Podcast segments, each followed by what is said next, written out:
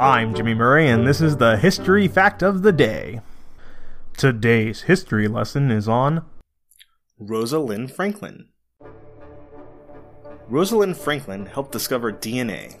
Before that, she studied the holes in coal. She was born in the summer of 1920 in London into an affluent and educated family. From a young age, she showed exceptional talent and creativity that manifested in an early fascination with physics and chemistry. After college, she pursued a doctoral degree from Cambridge, and since this was during World War II, she worked on the porosity of coal for fuel purposes and other wartime devices. Her PhD thesis was titled The Physical Chemistry of Solid Organic Colloids with Special Reference to Coal. Wow. After her PhD, she described herself while asking a friend about job openings as a physical chemist who knows very little about physical chemistry but quite a lot about the holes in coal. That's branding.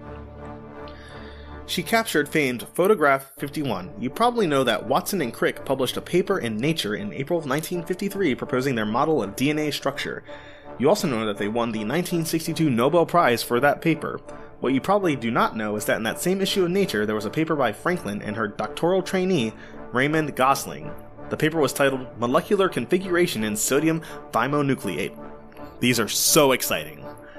The paper provided experimental evidence that supported some of Watson and Crick's purely hypothetical arguments.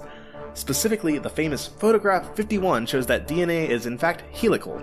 In the conclusion of the paper, she wrote, Thus, our general ideas are not inconsistent with the model proposed by Watson and Crick in the preceding communication. Prior to the publication of this paper, Photograph 51 was shown to Crick without Franklin's consent, which is still the topic of a debate over ethics and the Nobel Prize. Franklin loved traveling and backpacking. Her love for science and discovery did not mean that she did not have hobbies. She traveled frequently to her favorite country, France, and backpacked through the French Alps. She wrote to her mother in 1946 I am quite sure I could wander happily in France forever. I love the people, the country, and the food. Don't we all? They have some of the best food. She also traveled to the US for work, where she had made many friends throughout the years. After DNA, Franklin's discoveries continued with tobacco viruses. Franklin's colleagues at King's College were getting more and more hostile towards her, calling her Rosie and Dark Lady behind her back. That is so rude. She used X ray crystallography, a method to look at the shape of very small things like viruses, to explore the structure of the tobacco mosaic virus, an RNA virus that infects tobacco plants. Just a few years into this new arena of research, her team put together a clear model of TMV. Their model suggested that TMV, again tobacco mosaic virus, is a barrel shaped virus made up of proteins with RNA molecules wrapped in the donut hole like coiled rope. That's pretty fascinating stuff.